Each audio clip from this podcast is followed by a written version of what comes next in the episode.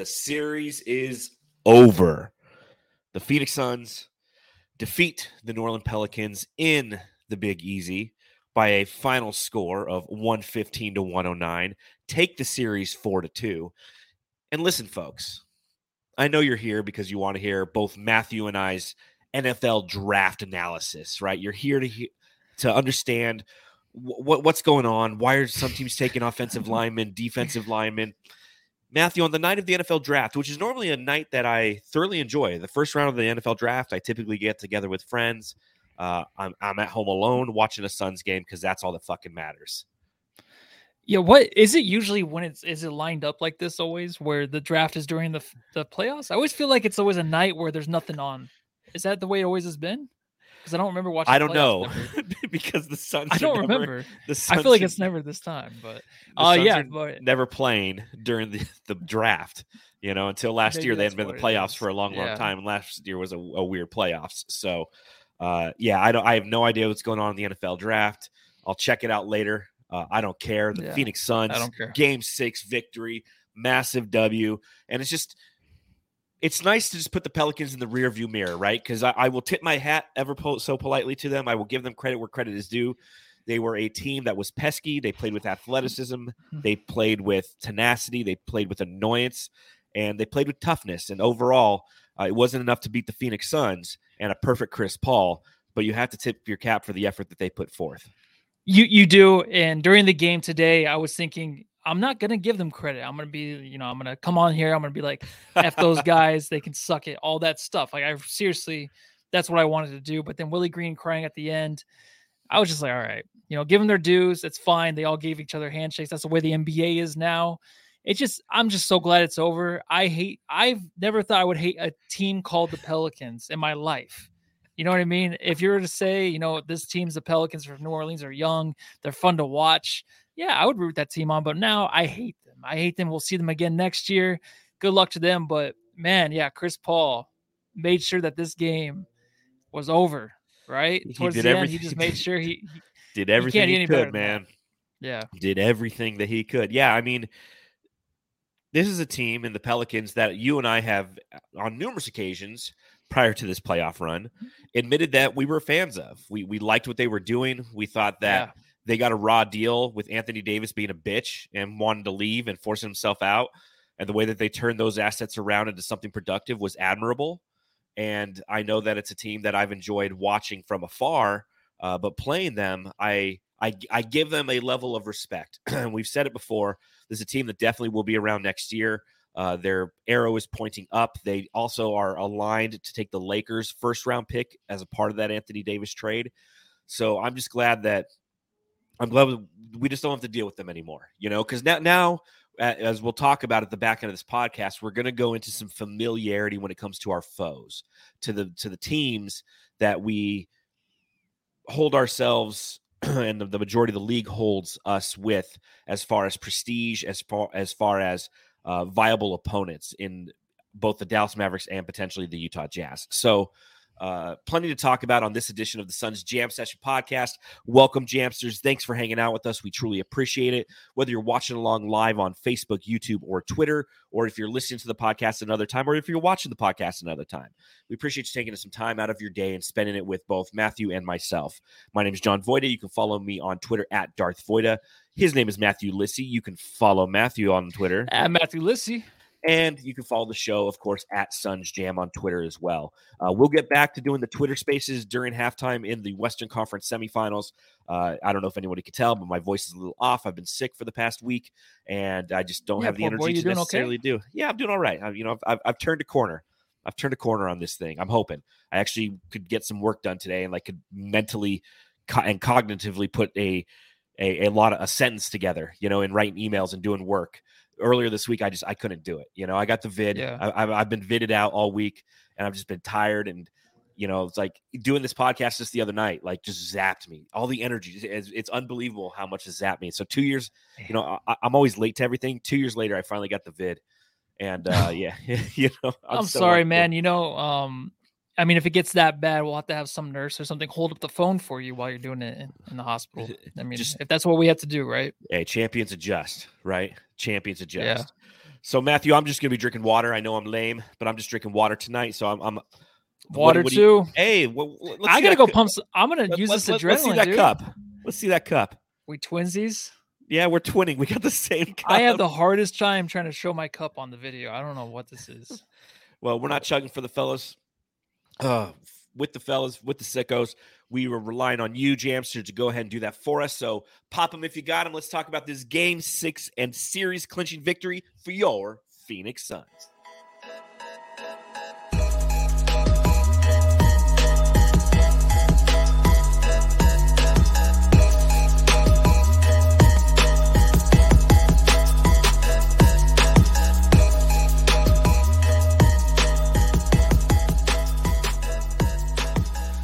Yep, we're not going to have to talk about Jose Alvarado anymore. We're not going to have to talk about Brandon Ingram.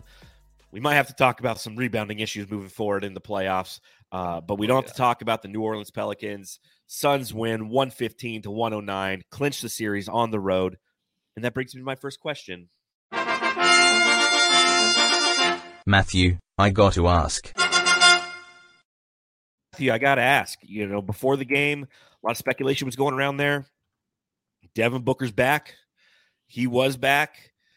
What do you think about uh, how he came back in this game and how all the and, and all the flack that was out there for Flex uh, from Jersey for actually saying that he would be back, and then everyone's like thought he was full of shit. Then he was, and everyone's like, "Oh, hey, look, a, a tree."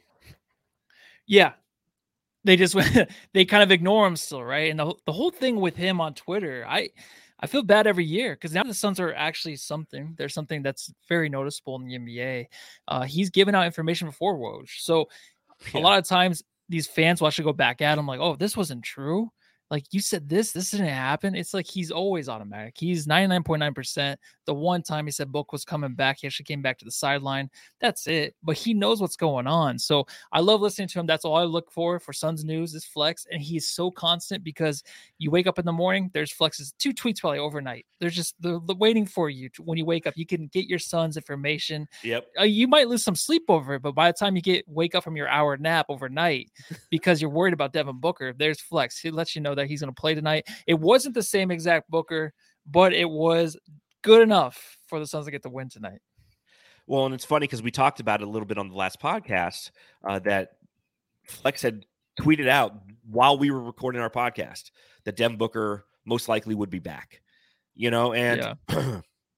again, if, if you're not somebody who follows at Flex from Jersey on Twitter, I recommend doing so because he's got good insight to the team. And is it 100% accurate? No, he's not trying to be Woj, and that, that's Woj's job. Flex yeah. just knows people and has inf- is privy to information, and he puts it out there in a strategic way that doesn't damage his sources. And it's a good for us fans to get an idea. And go figure, he, Devin Booker comes back tonight. Uh, not the not the greatest performance by Devin Booker. Doesn't didn't really need to be. Didn't really need to be. 32 minutes, uh, five for 12 from the field. 13 points. He was one of six from deep, albeit that that one three was pretty big. But when you take a look at Devin Booker, Big Dick Booker.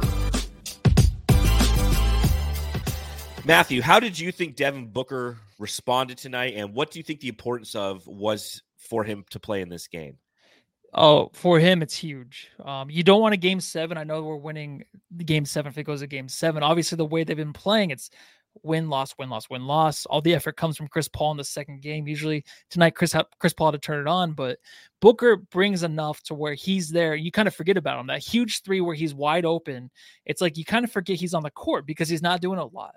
The Suns have to find him in motion to where he's going to shoot the ball from. They had to find him in his spot. Booker, of mm-hmm. course, seems like he's not all the way there, so he has a hard time trying to get to his spot by on his own. So he was already trying to post up Alvarado, who's already trying to get to his yes. spots before he got the ball. So that was awesome. I mean, it's another shooter. When Chris Paul is perfect today, and then he comes out of the game, Booker takes his spot. Booker was there to kind of fill his shoes. I mean, he didn't hit every shot like Chris Paul. I mean, it's impossible, but the name out there on the court, I think, just means something. It means something for Booker to close the series out.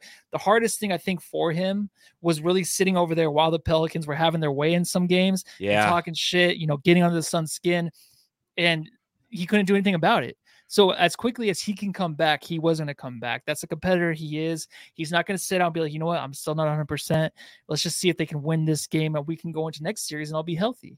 I don't think you know you can't do that because he's not he's not going to do that but the suns can't do that because they can't risk it i think just having him out there he didn't make any boneheaded plays really you know he took care of the ball well you know first quarter he had a few turnovers after that then he was like okay i'm not going to handle the ball as much defensively he wasn't even really a reliability was he like i, I thought he did okay like he, was had a great with possession against Brandon Ingram in the last five goal. minutes of the game. yes That was huge. He was- forced him left. played great He stood him up and and Ingram bricked the ball. forced him left yeah Yep, isn't it weird to him see him go left Yeah. I was like, I was like, oh, that's what we should have been doing this whole series. you know, but to, to that point, you know, I think what Devin Booker did out there tonight uh, was good, not only obviously for the Suns, because we we could all we could use it. It gave us another wrinkle that you just didn't see this entire series uh, with Devin Booker out. But for himself, I think that it was good for him to get out there and work out some of the kinks and, and get kind of into to game shape, if you will, and just get the the blood and the, the juices going and utilize the competitive nature that he has that's been sitting on the the side of the court for the past, you know, like you said, you know, week, you know, missing all those games. It's it's got to be, it's it's got to be uh just frustrating for him. So to see him come out and be, you know, again, not a hundred, not unbelievably productive, but at the same time, excuse me, hanging in uh, there. yeah, but be Doing it. engaged and and and playing the way that we want him to play, so it annoys the opposition. That's the key to me. Is like it was annoying the Pelicans fans because I'll talk about it in the subreddit stakeout. You know, he he he, he got under their skin. That's for sure. Uh, shout out. excuse me, God, my voice is killing me. Can you hear it in my voice? You sound great. Okay. You sound you sound even sexier than normal. So Okay. Don't tell Well, your shou- wife. Shout out to Kez cousin Will, nine nine nine nine super chat. Four down, Wainwright to go. P.S. Bob Cousy my ass. CP three for the win. Yes, Yeah. it is time to bring up the point guard. The point guard.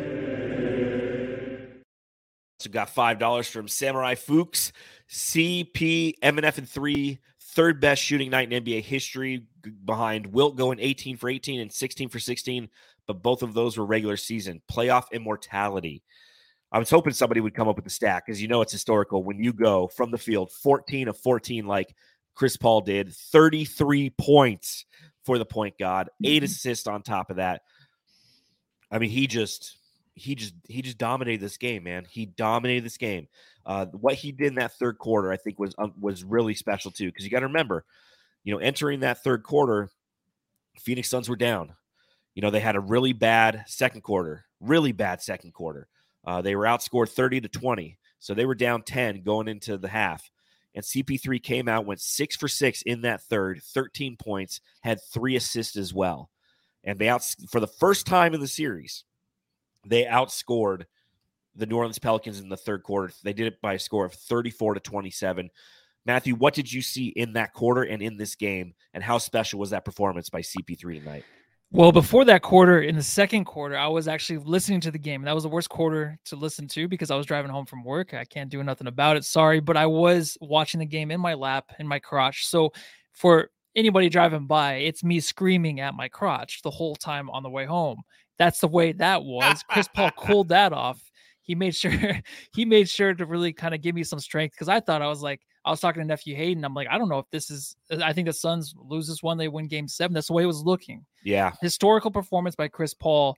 And, you know, he does come through. Like the history of Chris Paul, he hasn't won a championship yet. A lot of it is due, like Russillo brings it up. It's like he's always out, he's always hurt, he's always injured. That he can't do anything about that. But when he is in there, like this is just something that any team would love to have on their team. Of course, they would want this, but he comes into the game in the third quarter, and I'm honestly thinking that this is probably going to be a loss. There's no way to catch up, but the defense looked great. Chris Paul, everything was so slow. He every shot might have looked difficult, but he made it look easy. He made he took his time with everything, no rush at all. Um, and it just started with his first shot. His first shot that went in, nothing moved. The net didn't move. Nothing moved. Yeah. I'm like, oh, this. I actually noted that. I'm like, this is special. You know, he's six for six, seven for seven, whatever. Like you go down the line, it, he never misses. Ayton was just right there with him almost, but um, you have to have this kind of game. I mean, it's something where a superstar, when they step up like this, especially when it's just from mid range most of the game, it, it's awesome because he he didn't miss a shot, but also like it's not as flashy. You know, that's the way the Suns will win a game. This is a Oh, yeah. historical performance that the Suns will have because it's all from mid range mostly, and you just even the bounces like his little floater he had where he, he, he shot it over Valanciunas and it bounced on the back of the rim, went up and went back in. Like after that, I'm like, there's no way this guy's missing. There's no way we can throw this away and lose this game because he has to we have to win this game now because he's perfect. Can you imagine going perfect in the way Ayton shot tonight and still losing, even though Booker didn't look good? Like you can't let this go to waste, and they didn't. So best performance I've ever seen from Chris Paul. Yeah, I mean, and and that's we've seen some great playoff performances from Chris Paul since he joined the Phoenix Suns. I some of the things that he did in that Clipper series last year was fantastic. Uh, this series, though, I mean, he just he was he was great, and in this game, he was perfect. It's it's unbelievable that a guy at this age is diving around the court for loose balls, orchestrating the offense. And what's even crazier to me is the fact that the Pelicans like never really tried to blitz him, double him. Their whole strategy was we're just going to try to tire him out through full court pressure the entire game, the entire series. Well, guess what? 4 2. Fuck you. How about that, Pelicans?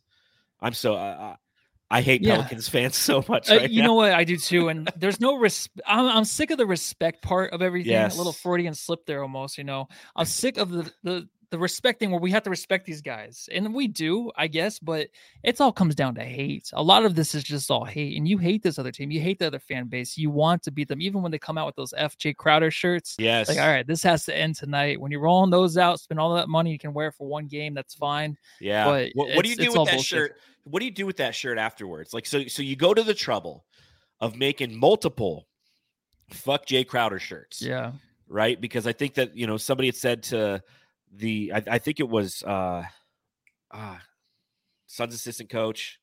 Oh, it was. Um, yeah, yeah. yeah. Um, Why is his name slipping me? Uh, See, this is where being Come on. Jamsters. Come on, we need you. What was his name? Anyways, the assistant coach for the for the the Phoenix Suns went up to the fan before the game and said, "Hey, you're going to get tossed out for those shirts." He's like, "It's okay, I got six of them." Right? It's like so. You, so you Yeah. go, Jarrett Jack. Thank you, Jarrett Fabio. Jack. Jarrett Jack. Thanks, yeah. Fabio. Uh, right on the tip of my tongue, but just couldn't get it out. But you go through the trouble of making these shirts, wearing them to the game, only to watch your team lose. Like, what do you do with that shirt afterwards? Like, is that the, like because you're not wearing that shirt to like Target, right? Like, you're not like, hey, honey, we got to go to Fry's. Oh, let me get my fuck Jae Crowder shirt on. Hold on one second, there, sweetie. Like, you, you you're not going to be doing that, right? So it's I like, don't. I think they might keep it because it was a great series. It was a series other than the Anthony Davis series way back when when he won one series. I think that he won the first round.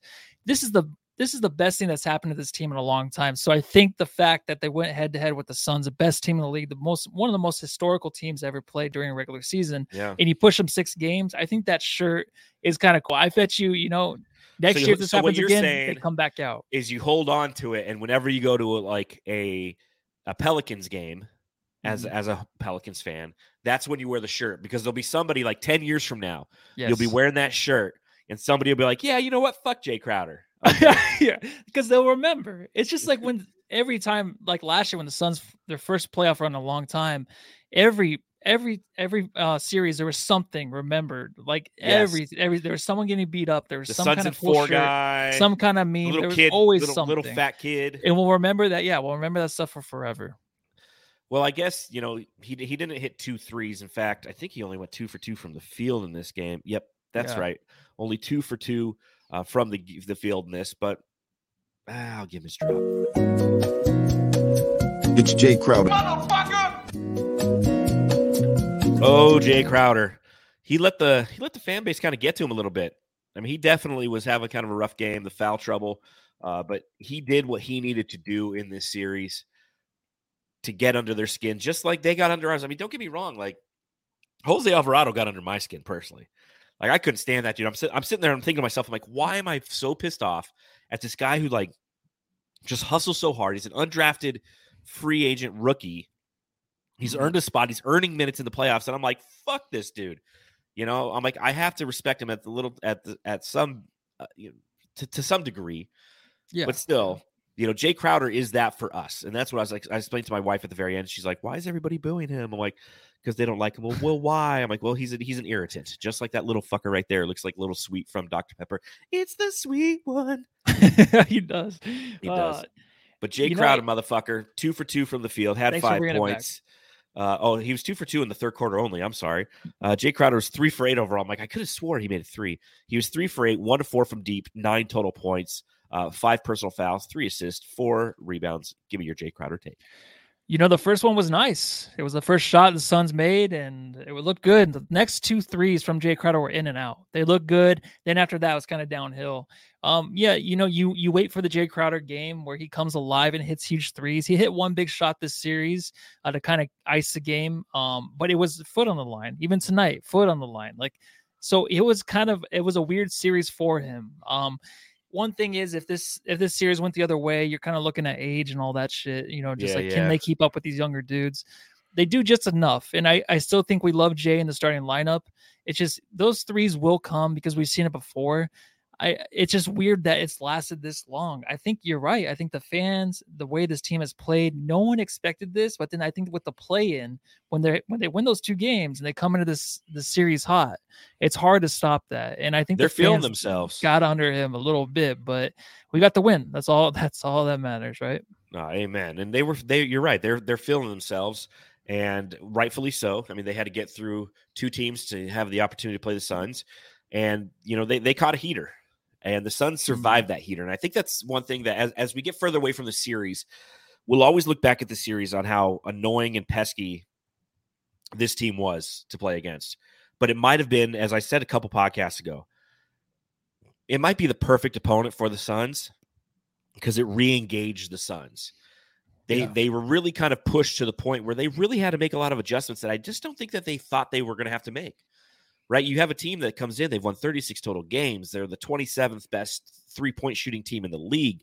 You know, you know they're going to be a bitch on the glass, but outside of that, you're not overly worried about any anything that they can do on offense or defense. They come out, uh, their young rookies are pesky. You've got uh, Trey Murphy and Herb Jones playing phenomenal. Herb Jones, you know, looking kind of like a Mikal Bridge esque, if I will. Yep, Uh, You know, you got CJ McCollum. Uh, he had a kind of a rough series, but Brandon Ingram was playing at like an all star level, uh, you know, for about a week until, you know, a couple nights ago and tonight included because they finally had to make those adjustments, but it forced their hands into a lot of these adjustments, right? Yeah, it was something that we had to see last game where the Suns had to go big and you just had to do it. You had to get the win at home. Um, they didn't really go to it. The only thing that really stuck was Juice is gone, which is good. You know, I thought I might Yes, see a little That's bit of a great Wainwright. adjustment, by the way. We didn't It- get it any really juice is. the last two games, and we looked good. Yeah, yeah. Take and that, you know, everyone who maybe it's not me. his series. Maybe just like Jae Crowder's not hitting his threes. Maybe it's not Juice's. But the, the more and more we go through the season, through the playoffs, this that trade, of course, doesn't look as good as we thought it would. Um, but it's nice that Monty can do that, where he's just like, we're not going to play uh, Juice. He's he's hurting us too much on the court. Where you know if the bench comes in, they can't give up a big lead. They just they can't. They can't because you can see when the Suns take the game back over, it's a slow process. Like in the third quarter, it's a super slow process. So they can't afford to go down 20, go down by 15 in this series in game six in New Orleans because they, they won't get it back. They can't. It takes too long for them to get back into the game and to finish them off. Because usually in a game like this during the regular season, I know it's not the playoffs. This game would have been over with five minutes left for sure. This game would have been a 10 point game and then blossomed up to 20. But it's a different kind of game where you can't waste these minutes on other guys. Aaron Holiday, hopefully he comes back because I love seeing him. There's no reason to get rid of that dude. Um, but the adjustments had to be made, and we did, even though we're the best team, right? But you had to adjust, and if they never, if he never did, he wouldn't hear the end of it. So, good on Monty for that. Amen. And uh, I see a lot of people who is juice, uh, who's Uh-oh. juice. Uh oh. So I mean, what that tells me is you're new to the podcast, and that's fine. Welcome aboard. Torrey Craig is the juice. What's up? Oh yeah, I forgot they don't know who Juice is. Yeah, I Yeah. always just say Juice because I think that's his name now. Well, that's the nickname we gave him like last year, and it's Yeah. kind of stuck because he used to bring that juice coming off of the off the bench and he hasn't really done that thus far this season and in these playoffs. So again, if you're new to the pod, subscribe, rate, review, hit the thumbs up button down below. Uh, we talk about these things all the time. Yeah, we have a bunch of dumb nicknames for everybody. Uh, but yeah, he, uh, Torrey Craig was a fat zero in this series, and the adjustment to finally take him out was fantastic. I, I, I mean, I wrote an article for Bright Side of the Sun about it a week and a half ago, and just saying, like, look, like negative forty-seven is what this guy's put up since he came back to the Suns. He was a negative seventeen through the first three games. Like he's he's not doing anything on either side of the court. So offensive, defensively, you're not getting anything from him. Monty Williams made the adjustment, and go figure, they they win. So ha ha ha. love it. I absolutely love it. Uh, let's talk about DeAndre because I think that he once again is just the, the level he's playing at right now is just unbelievable.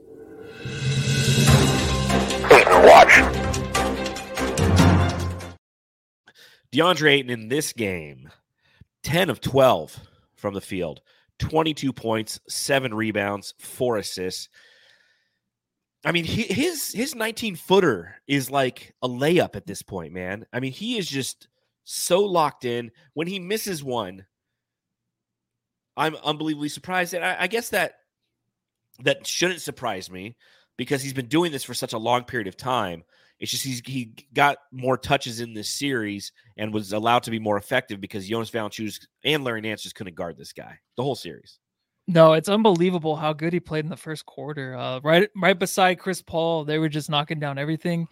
Uh, it's we're just so used to it. I always, I keep thinking about DeAndre, how efficient he is. Where I think we've only had like a handful of games where he hasn't been.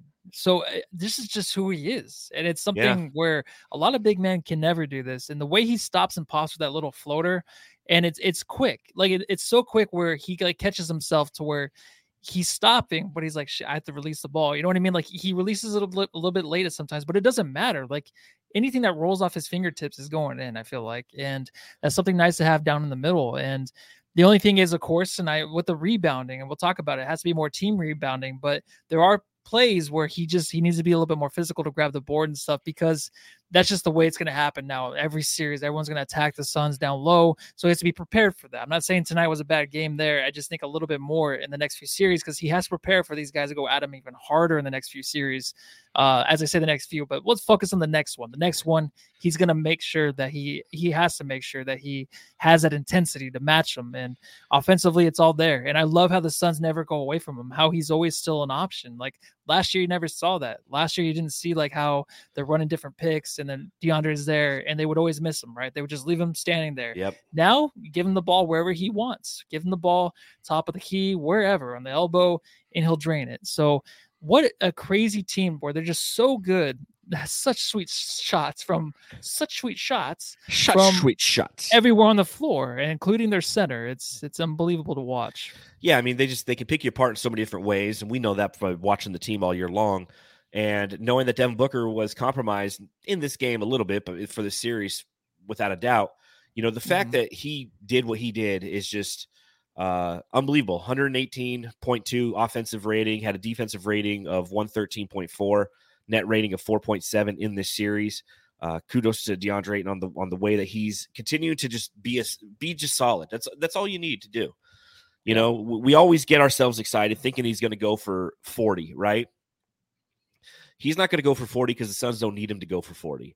If and if they need him to go for 40, although I will say, you know, in the game two, four, the game four loss, I felt like that was the opportunity where they could have just kept feeding the DA and they just kind of went away from it. Yeah. But but his efficiency is unbelievable. It's unbelievable. His touch, his efficiency uh, for a big man to do what he does, and with the delicate manner that he that he can do it, because you know there's that borderline between aggression and finesse, and I'll call that delicacy. He's got a delicacy about him when he's shooting those jumpers that is just it's it's like when you watch Jonas Valanciunas shoot a three, he like chucks the ball at at the Yeah. you know versus Da Aaron doesn't. Baynes style, right? Aron Baynes style. There you go. That's Yeah. a good way to put it. Aron Baynes used to chuck it at the hoop, whereas Diaz just got that delicate touch to him. So it's definitely, you know, going to be interesting to see what happens with him with in the offseason. But we got a long postseason ahead of us, and he's going to be absolutely valuable to the success of this Suns team. JaVale McGee kind of had a boneheaded game today. Uh, but I just think that that's because there was a couple bad calls there. Uh, what I mean, how, how many minutes did he end with? You know what? I was thinking that. I'm like, was he even playing? Like, what happened to him today? Three minutes, 17 Yeah. seconds. Yeah, how many fouls? Two fouls. It was the two fouls. Two fouls. Yeah, he came Hmm. in and there was just like he was like foul, foul. It was just like, oh, okay, that's cool. He just never came back. Well, There's DeAndre no- did play the 40 minutes, so Well, that that was the other adjustment I was going to talk about with Yeah. Da was the fact that Monty Williams goes, you know what, this is a closeout game. We're having Da play as much as possible. Yeah. You know, we're putting him out there for 40. You know, I'm surprised he didn't do him 42, 43 because he probably could have done it. He probably could have done it. You know, if Mikal Bridges is out there every night, Mikal again has 44 tonight. Uh, but if Mikal Bridges is out there doing it every night, Da can do it as well. Yeah, and he's gonna have to. He's gonna have to do everything he can to really close these series, and I like it because the way JaVale came out, it didn't look like a JaVale game. Bismack was playing a little bit, but we had to have Ayton play those full minutes, and I think he's gonna have to do it a lot more going into the next series. Um, you know what? I don't know though. I mean, it depends when we play next. Um, I'm just glad the series is over with those Oh, bigs, dude. too, you were so right about this series. I said 4-0. I mean, the Booker thing did change it, but man, that rebounding. I thought they could do everything else better than than the Pelicans, where we didn't have to worry about the rebounding as much, which makes no sense. It's the worst analysis ever. And I just said 4-0, but you you were right, John. You know, Well, thank you. Thank you very much. Uh, again, the Suns were out rebounded in this game 36 to 32. Uh, 12 of those came on the offensive boards for the Pelicans. And, you know, the thing that killed us in this game again, you know, 18 to 4 in second chance points. Yeah, You know, you're just you're not giving up those second possessions, or it's a little bit more even. You know, it's a it's a blowout. I mean, the, I can go through every game and tell you like the, the one thing the Suns could have done, and they would have killed the Pelicans in every game, including the wins. Because I know, you know, they might have won games, but they didn't crush their souls, and they were so ripe and just ready for a good crushing. And they just they didn't do it. And it was the second chance points again in this one, and the fast break points, 20 to 7. And that's what killed the Suns in that second quarter. Yeah. Right. That second quarter where the Suns were just discombobulated. And I think the reason that the Suns were discombobulated in the second quarter is they started with the big lineup with Bismack Biyombo and with JaVale McGee. And they ran that for about a minute 33. And then after the fouls, one, they got Jonas Valanciunas in foul trouble.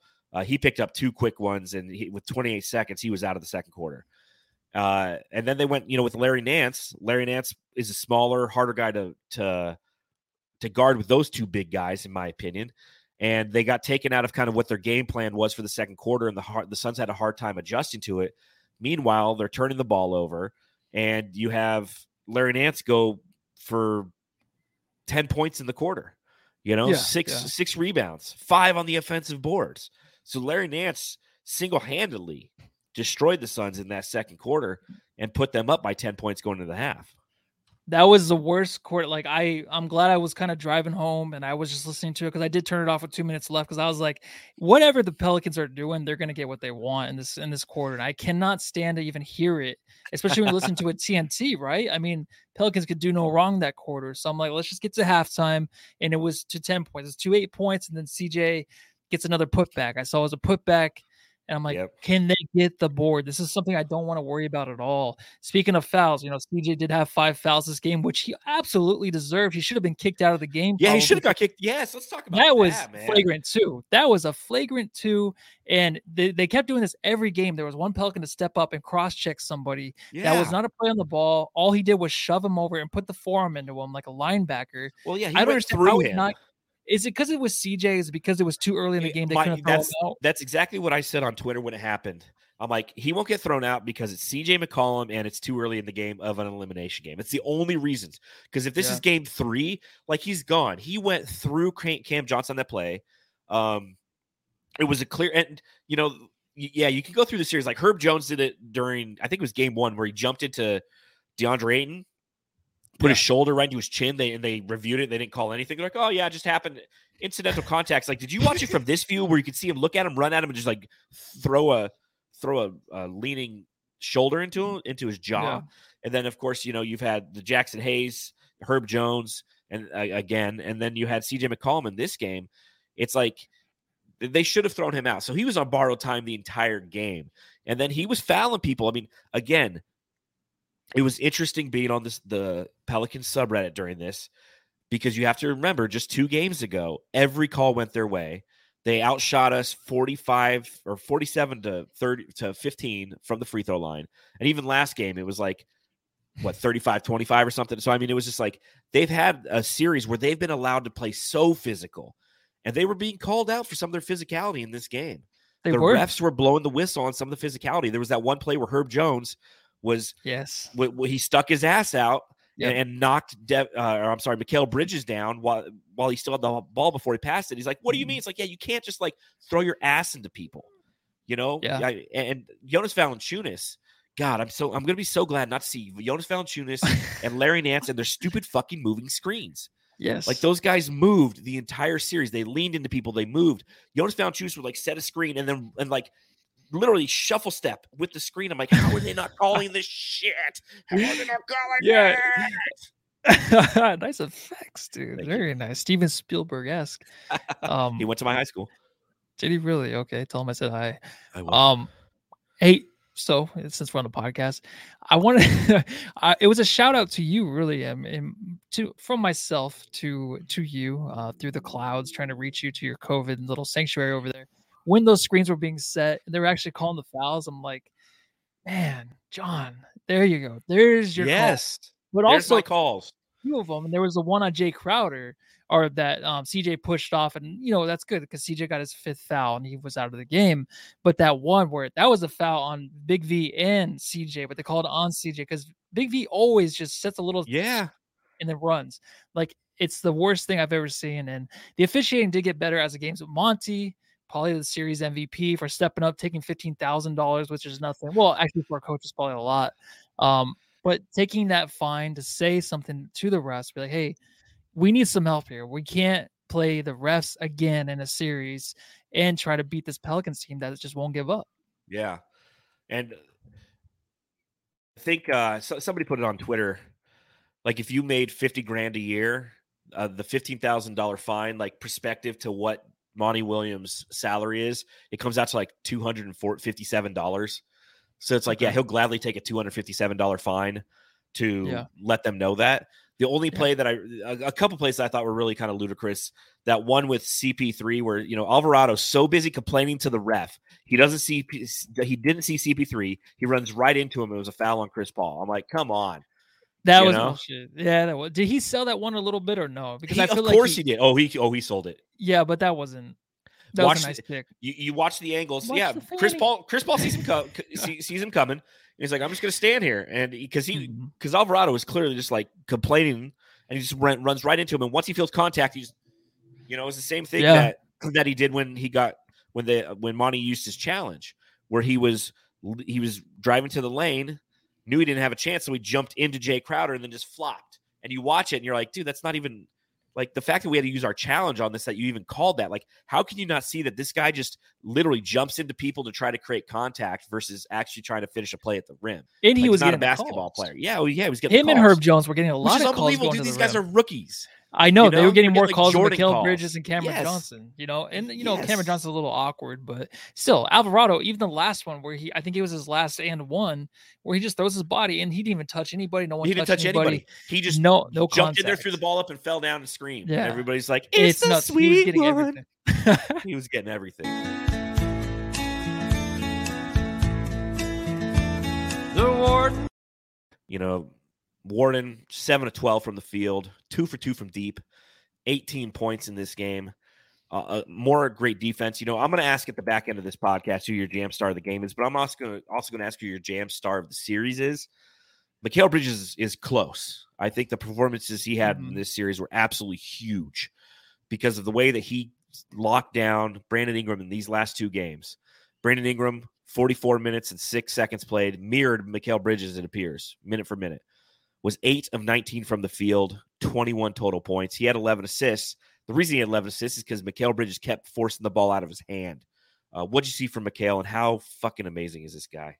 It's weird going into this game where he kind of started off a little slow. I'm like, okay, it'll probably be a Mikal Bridges off game, but he doesn't have those anymore, right? He just he can rebound so quickly from his like slow start, and he can rebound. He can do that too, but rebounding from a slow start offensively is something that he's really focusing on. I feel like to kind of have patience in his game, and it's really paying off because he steps up in times where you know Ayton and Chris Paul can only do so much offensively. You have Devin Booker tonight who just can't contribute like he can usually. Mhm. Um, but then Mikal's that other guy that can step in at the times when we need him. Before it was always, you know, he'll try and he'll back away from the situation. Now he's just like he's independent. He's an independent woman out there. He's doing what he can to really help himself, you know, and his team his best friends, right? I mean, his last interview, the cutest thing ever. He's out there playing with his best friends. So the way they have each other's backs out there, the way that he knows that he has to step up in a lot of situations now in the playoffs offensively, you can count on him. And you can count on him the big threes. You can count on him getting to the rim. You can count on the mid range shot too. So he'll beat you every way. Defensively, just as soon as you switch to Ingram, Ingram was a different player. Ingram was a jam star of the series almost until Mikal Bridges got switched over to him. So just to show you he is defensive player of the year, a player that can go on to the the best player of the series and just shut him down. I mean, Shut Ingram can still get his shots, but still, anytime Mikal was on anybody in the series, I think they went one for 101. Like this whole series, it was insane how good his defense is.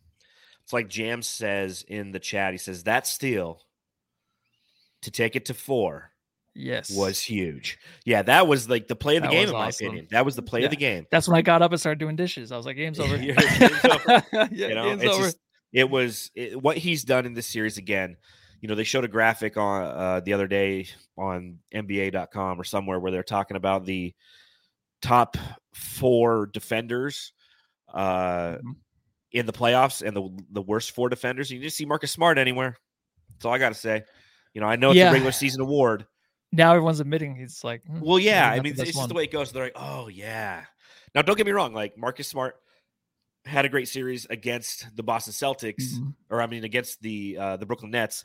But what what Mikal has to do against the guys he has to do is just unfucking believable, and he did it again this series. So Yeah. it, it was it was great to see him execute like that again. Uh, I'll be reading off stats and all that fun stuff at the end of this f- to make cases for our jam star of the series, but he's definitely somebody who uh, could be mentioned there because he was just absolutely fantastic. The Sun's Jam Session subreddit stakeout.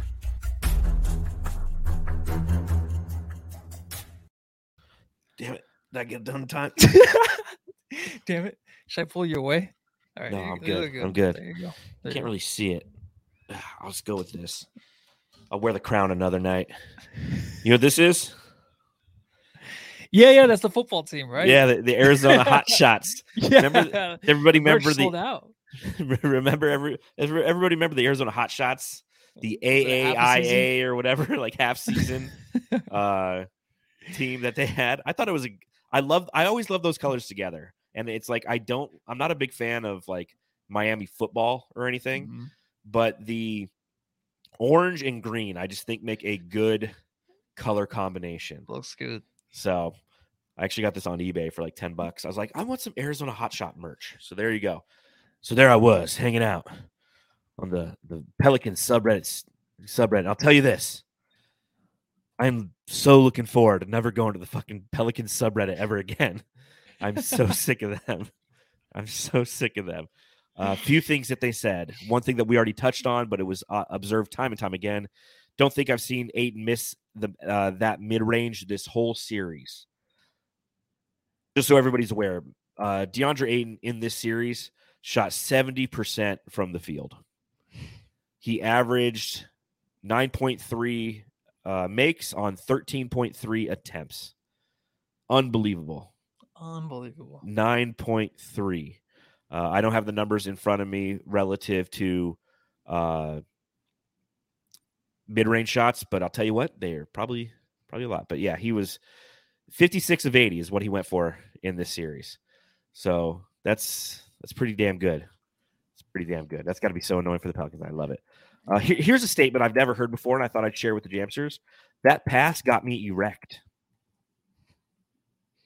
Can't say I've ever had a pass get me erect, but apparently happens. It's happening down in New Orleans, so be careful. Are you Careful in sure? I, I. Can think of uh more than a handful of times I've been erect on the couch watching the Suns. Yeah. Yeah, but like off of a pass, Yeah. Pass, shot, maybe it's Someone- the execution. someone All right, here, here's know, one. bending over. Shamit smart smokes black and milds. And then somebody Okay. responded. Somebody responded. He smokes it and he starts acting high.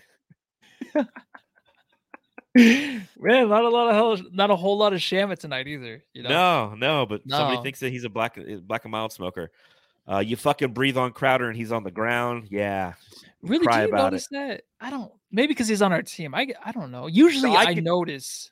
I can Like definitely see how Yeah.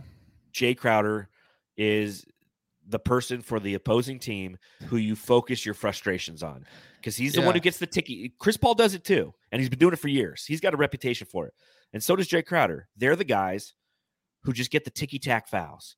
They're the ones who seek the contact and get the fouls for it. They're the ones who take advantage of the rules and and utilize them in their favor. So uh, you have man Bridges is good. I'll update my previous comment. Ayton and Bridges are the only Suns I respect. And then somebody right after that said, Chris Paul is the worst bitch. It's just rude. the, the worst bitch. He's the bitch, worst bitch. The, the worst. no, the bitch. worst. He's not. A, he's not a bitch. He's the worst bitch. Uh, and one- the last one, man, I'm fucking disgusted with CJ. His performance this series has been disgraceful. Let's talk a little bit about C- CJ McCollum. The Suns Jam Session subreddit stakeout.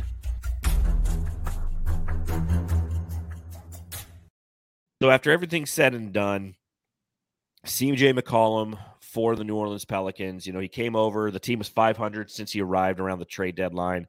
Uh, in this series, he ends up shooting 39% from the field, 49 of 125. He was 33% from beyond the arc. I think the frustration for the majority of Pelicans fans is he took, I'm doing math real quick, 40, almost double more than anybody else on his team. He shot 51 threes in this series. He only made 17. Uh, overall, he was a negative 10 on the court for the entire series. He had 15 turnovers. CJ McCollum, what are your thoughts on him after seeing him perform in this series? 'Cause I Oh, know well, what we I'm- could say about Brandon Ingram, but what do you think about McCollum? Yeah. No, I mean, it was the guy that was on him, right? I think the way that Mikal played him early in the series really threw him off the whole time. Um, you're right. The subreddit thing, they were so hard on CJ because they, they put a lot on him, right? This is the first time CJ's really been a kind of a leader. Him and Ingram kind of sharing that. But I think Ingram needed CJ just as much as CJ needs Ingram on that team. But CJ, finally the number one guy, um, just couldn't pull through. But when you're being when you're guarded by Mikal, it's very difficult to get any kind of shot off. It throws off your rhythm for the whole series. Then you start getting inside your head. Then you have a game like this where you had the five fouls that are a lot of the fouls were really fucking stupid from him. And Yeah. I could see why these fans get upset. But for me, when I'm watching, any anytime CJ gets one three to go down, I'm like, oh, here he comes down. Ne- next possession, he's going to shoot it again because that's the kind of guy he is. That's the difference between a player like him and a player like Devin Booker, where Booker, you know, he'll get a three, good look, but then the next play, now the way that Booker plays, the next play, he'll get his team more involved. He'll get himself a better shot look. He won't just throw up these nasty looking threes, even though tonight he had some because I think he was trying to get in some kind of a rhythm, but he doesn't throw up these threes anymore where he's just covered. It's just like, come on, like we missed that shot in a close game that can swing things. But CJ did that this series. A lot of the times when he even wide open shots he wasn't making. So it never got to a point where even before the series started, where I was like, CJ's got to close games out. If it's a close game, he can hit big shots. It never got to that point. That was Brandon Ingram. But then when you switch Mikal over to Ingram, then it took care of that. So it's insane where, you know, we're talking about someone else and I always have to bring up Mikal Bridges because that's how disrespected he is in the NBA. No one talks about him. So anytime we can mention him in the same breath as anybody as anybody else, then I'm going to. No, I I do as well, and I think that this is a this was a tough series because it took us a little bit to understand the dynamic of having those two premier scores and how to run the right defensive sets to ensure that uh Mikal Bridges can effectively like guard both of them. You know, it's like whoever Yeah. he guarded though. I mean, he was he was unbelievable in this series. CJ McCollum, yeah, it's frustrating. He's not great on defense. He never has been. He's never been one to been known to be great on defense. He's kind of uh well, what did Bill Simmons say about Donovan Mitchell? He's CJ McCollum with a better press secretary or something. I see it very similar in those two guys. Yeah. CJ McCollum, Donovan Mitchell. Uh, Donovan Mitchell can catch more fire, and he's probably a little bit more explosive. He's a lot more explosive, but they're both kind of the same on defense. And I think that because of the way that CJ McCollum performed in this series, uh, and I'd have to look at his contract situation. Is, is, it up at the end of the season or is it an option next season? Do you know? I'm not chance? sure. Actually, if anybody knows any jamsters, please help us out again. Like you always do, save our asses. We'll just uh, pull up his contract real quick. I don't know why I'm spending so much time on fucking CJ McCollum, but that's the sickness. Okay, I'm not feeling exit, great. dude. It's, I'm not feeling Yeah, great. Yeah, this is the, the ado. Yeah, so there's still another deal left on his contract. Uh, no, two years. Two years left on his deal before he's an unrestricted free agent. So Okay. they're gonna have to figure some things out with him. Um, I'd keep him though. I would I would definitely keep him. Yeah, I would yeah. too. You definitely keep him and trade Zion. Yeah, you just got to add. I, it's funny you say that because I was on a podcast earlier this week. It nearly killed me too. Is with some guys from New York, Mhm. and we got we went down that Zion conversation. Like, do you think they should keep him? I'm like, hell no. Like that Yeah. team's great without him right now. He's worth a ton of assets. Why bring him in there? Don't get me wrong, he's like a fantastic player, but like, fuck that.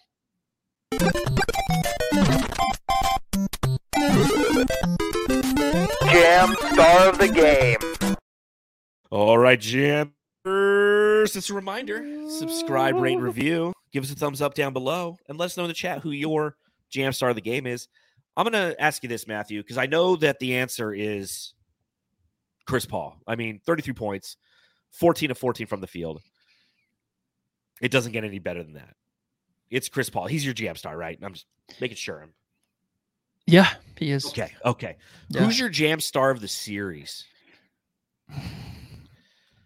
This is so tough. It I'm gonna give it to Ayton Okay. Tell Um, me why. because we're gonna win the championship with him playing this way. He just he at a at a certain point in the game where you know Chris Paul's going off, of course, but every other game this series where we needed buckets down low, where Ayton's put in difficult situations down low offensively, he still finds a way to get a good look at the rim. Like this is something where he would pass out early in the season last year. Now he's making sure to turn around and get the easy bucket. Um, that's a big change for him. That's a big thing that I wanted to see going into the series. It makes him just unguardable in a way because you know before he would pass out, right? I think a lot of defensives know if he gets the ball, look for the pass out. He's going to find someone else, but now he's taking it on his own. I just think that he we just need him so much. I mean, we need all these guys, of course, but tonight was probably the only game where the rebounding wasn't that great from him, where he Mhm. just he needed more help. He needed to pay more attention. He was kind of out of the zone. I feel like rebounding the ball. Other than that, though, the rest of the series, he was so impactful. He was the most consistent thing out there. I know the last two games, Mikal Bridges played really great. And he, I mean, Mikal Bridges' defense is great. It's just what Ayton does for this team is just, I don't know. As I'm saying this, it's like I want to say Mikal, I want to say Chris Paul, but I'm just gonna stay Ayton, man. Yeah, I'm. I, I can see where you're. oh, excuse me. I can see where you're coming from because he was the most consistent player, in my personal and professional opinion, in this in this series. He was consistent the, the entire time. You know, you, you know what you're getting from Da. Uh, his his final stat line when it comes to a per game basis. I'm pulling that up real quick. I clicked run it. Okay, so run it. There it is. Points per game for Da. Uh, that's the field goal percentage. 20.5 points per game, uh, 9.8 rebounds a game. So he went for 20 and 10, which is pretty damn impressive uh, considering you have Jonas Valanciunas and you just have a big front line that they're playing against, right? Yeah. You know, you're, go- you're going against this tough team that has a, bi- a big front line. But for me, it's got to be Chris Paul, man. Chris Paul, not just tonight, but in this entire series. You you take a look. Chris Paul goes for 22.3 points per game, uh, uh, adds in 11.3 assists. He goes 14 14 from the field to close them out. He has two massive 19 point fourth quarters to win games one and three.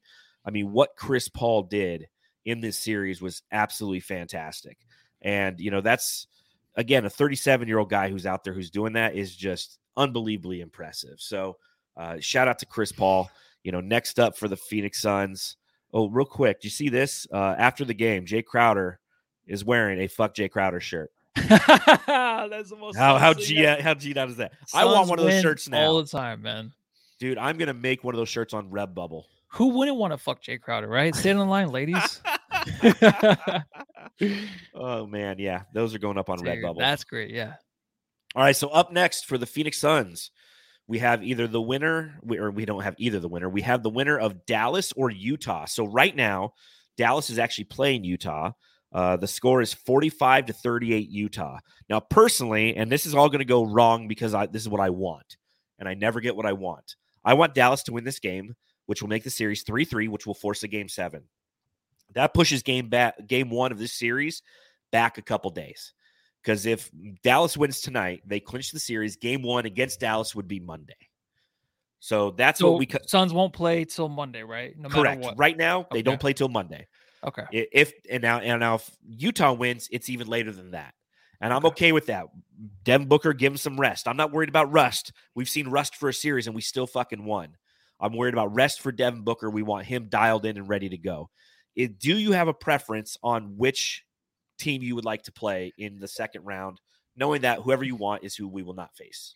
Well, now that the Suns beat the Pelicans, I mean, it's all up from here. This is the one team I feel like the Suns the most they would give them the most fits going into the next. uh Yeah, I'm just kidding. Honestly, I would like Dallas. I would love Luka Doncic in the matchup that we can bring him on defense.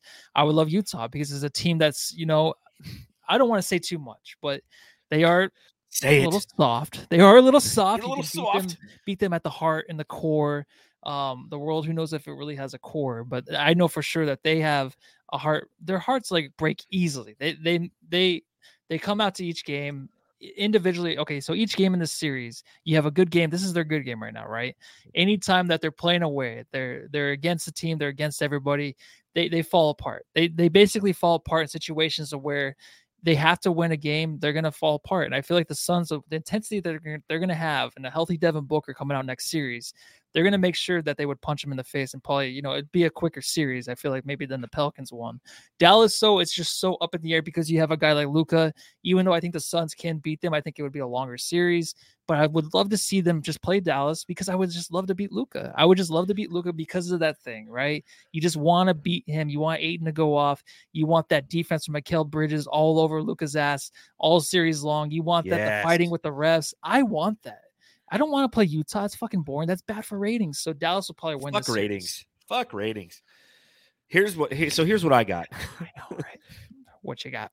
Utah is a team that I would like to play because I I think it's an easier win. Period. I think that you can play Gobert off the court. Uh, I do think that playing up in Utah is a challenge, not because the fans are a bunch of jackasses, but the elevation's kind of a pain in the ass. But again, it's a team that we came back from 17 points down and won in the fourth quarter, and a team that is known to get mentally weak in the fourth quarter, and a team that has lost multiple years in the playoffs, multiple. So they know that they're at the back end of something, and if it doesn't go right, if everything doesn't flow right, something's going to happen. They're going to have to blow something up there, and it's either going to be Yeah. Rudy's gone, which I doubt will happen because no one wants him, or Donovan Mitchell's gone, which I can definitely see happening this offseason. So that's a team that's playing frightened. Okay, that's the difference between the Jazz and the Pelicans. The Pelicans weren't frightened; they had no reason to be. Why be frightened? We're on borrowed time. We shouldn't be here. We're like CJ McCollum running around after you checked Cameron Johnson. I can do whatever the fuck I want because it doesn't matter. I shouldn't even be in this game right now. Dallas is a team that, if they advance, will be the first time that Luka Doncic has sniffed the second round. And the challenge that I, that Dallas presents is something that's similar to that of the Pelicans. Is you have two creators in Spencer Dinwiddie and Luka Doncic that could be a challenge at the back end of games. Go look at that statistic. The plus minus in clutch time this season, the top Mhm. six guys or the top seven guys are Phoenix Suns outside of one player. That one player, Spencer Dinwiddie. So he's a guy who can perform well in the clutch. So that, but but again, that's the series you want because that is a huge. That is just fun to beat that team. It's fun to beat the Mavs. It's fun to see Luka Doncic after all the Luka or DeAndre and all the different storylines that go into that series. To go and to beat that team would be paramount. I feel more comfortable playing either one of those teams than I did the Pelicans. I'll tell you that. After came- that, yeah. af- uh, when we came into this series, I told you I did not want the Pelicans. The next two game, next two, I I would gladly take because on the other side of the bracket, it's Golden State and Memphis. So you played hard to get that number one seed, so you could have this Mm-hmm. Western Conference semifinals that could potentially be an easy one. Now you don't want to get ahead of yourselves. A lot of things can happen. We saw that happen in this series against the Pelicans. Yeah. But I would prefer Utah because I just think that we could execute our offense much better against them, but I would be excited to watch a Dallas series as well because I think I could, we can beat them too. Yeah, and I want people to talk more about Ayton and Mikal Bridges. And I brought that up earlier with Mikal. Like, no one talks. These guys should be talked about like Oh, some I of the stars in the NBA. Ayton, the way he plays, like the, I listen to podcasts, even like Bill Simmons. They'll talk about the Suns, not mention Ayton once, not talk about, not mention his name ever. And it, it drives me crazy because they don't realize how good he's been playing defensively and how efficient he is. I just he's so he's skipped over all the time. Mikal Bridges too. I know we had Devin Booker and Chris Paul, but these guys, they're not that same level, but they're right there with those guys on this team where we were just talking about Jam Star of the series, a special award that we give out once a year. Or Yeah. maybe three or four times a year. I'm hoping four times a year. Hope you know so so they they had to be recognized man and i want them to be recognized against luka because it, it's going to draw the best out of them it is Yeah, after seeing what Mikal Bridges did the other night and the fact that that wasn't like a leading story, that not only did he score, you know, what, 31, 33 points, but he held his, oppo- his uh, opposing opponent opposingly yeah to like 3 of 17 shooting. It was just fantastic. So, i know you know, again, just keep ignoring the Suns. That's okay. Uh, we'll be fine. Matthew, any notes that you missed out? Anything we want to talk about before we get out of here today? Uh, what kind of cologne are you wearing today? um this is It doesn't matter.